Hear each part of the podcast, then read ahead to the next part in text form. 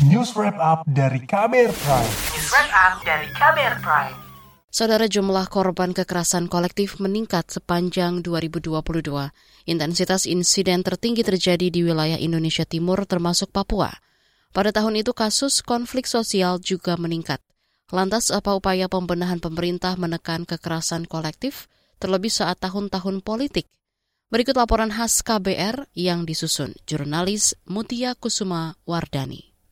Pusat Studi Strategis dan Internasional CSIS melaporkan jumlah kekerasan kolektif di Indonesia sepanjang 2022 menurun dibanding 2021, yakni turun 8,7 persen menjadi 1.100-an kasus.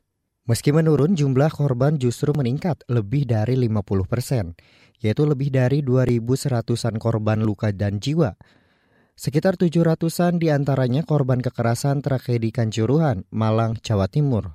Peneliti Departemen Politik dan Perubahan Sosial CSIS, Alif Satria mengatakan kekerasan kolektif yang dicatat merupakan kekerasan dengan penggunaan kekuatan fisik atau ancaman kekuatan fisik yang disengaja yang dilakukan oleh atau terhadap sekelompok orang. Artinya semua kekerasan melibatkan lebih dari satu orang, semisal terorisme, separatis, antar kelompok maupun kekerasan penegak hukum. Terbanyak ada di wilayah Indonesia Timur. Metode yang dipakai untuk menghitung adalah dengan melihat intensitas tertinggi dan jumlah intensitas kolektif dibagi satu juta jiwa populasi.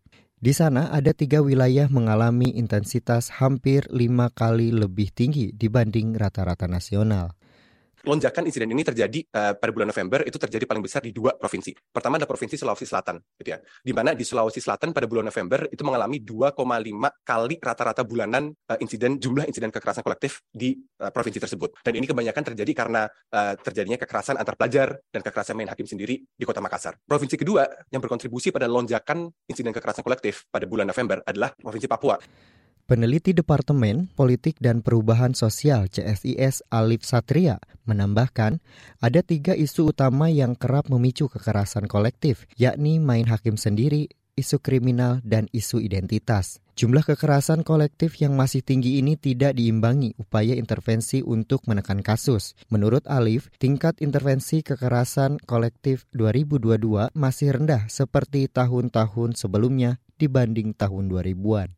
Dari lebih seribuan kasus kekerasan kolektif, hanya 265 insiden yang diintervensi aparat keamanan maupun aktor non-negara. Kami menemukan bahwa mengkhawatirkannya efektivitas intervensi itu sendiri di tahun 2022 itu menurun. Di tahun 2021, lebih dari 74 persen eh, insiden yang diintervensi itu berhasil diintervensi. Di tahun 2022, hanya 56 persen dari semua intervensi itu berhasil. Jadi ada penurunan sekitar 20 persen, dan itu menurut saya cukup mengkhawatirkan untuk ke depannya. Apalagi kita akan memasuki tahun-tahun politik. Alif mencatat, aktor non-negara justru lebih efektif melakukan upaya intervensi kekerasan kolektif dibanding aparat penegak hukum. Oleh karena itu, ia mendorong aparat penegak hukum membenahi upaya intervensi agar lebih efektif menekan kekerasan kolektif khusus untuk kekerasan separatis di Papua dan Papua Barat. CSIS mencatat ada penurunan 25 persen dari 65 insiden pada 2021 menjadi 50 insiden pada 2022. Khusus untuk kekerasan separatis di Papua dan Papua Barat, CSIS mencatat ada penurunan 25 persen dari 68 insiden pada 2021 menjadi 51 insiden pada 2022. Tak hanya angka kekerasan, di tahun itu jumlah korban kekerasan separatis juga menurun dari 114 menjadi 70 korban. Menanggapi hal itu, pemerintah mengklaim memiliki catatan sendiri terkait insiden kekerasan yang terjadi di tanah air. Kementerian Dalam Negeri khusus menyoroti kekerasan yang masuk indikator Undang-Undang Penanganan Konflik Sosial.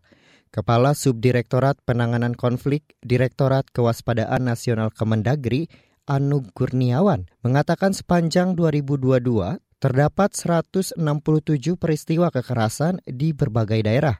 Jumlah itu meningkat dibanding 2021 sebanyak 138 kasus. Kami sudah melakukan beberapa langkah termasuk eh, dengan Pemprov DKI. Ini yang sering terjadi di eh, terkait antara anak sekolah. Kami sudah koordinasikan dengan Kesbangpol eh, dalam artian kami ingin mencari langkah-langkah apa yang bisa untuk mengurangi peristiwa itu bisa menurun ke depannya. Andug mengklaim pemerintah telah berupaya mengintervensi agar angka kekerasan di masyarakat menurun, antara lain dengan melakukan pencegahan, penghentian konflik, serta pemulihan pasca konflik termasuk rekonsiliasi, rekonstruksi, dan rehabilitasi. Dalam kesempatan itu, Ketua Majelis Permusyawaratan Rakyat MPR, Bambang Susatyo mendorong pemerintah menyusun upaya strategis untuk menekan kekerasan kolektif sesuai temuan CSIS.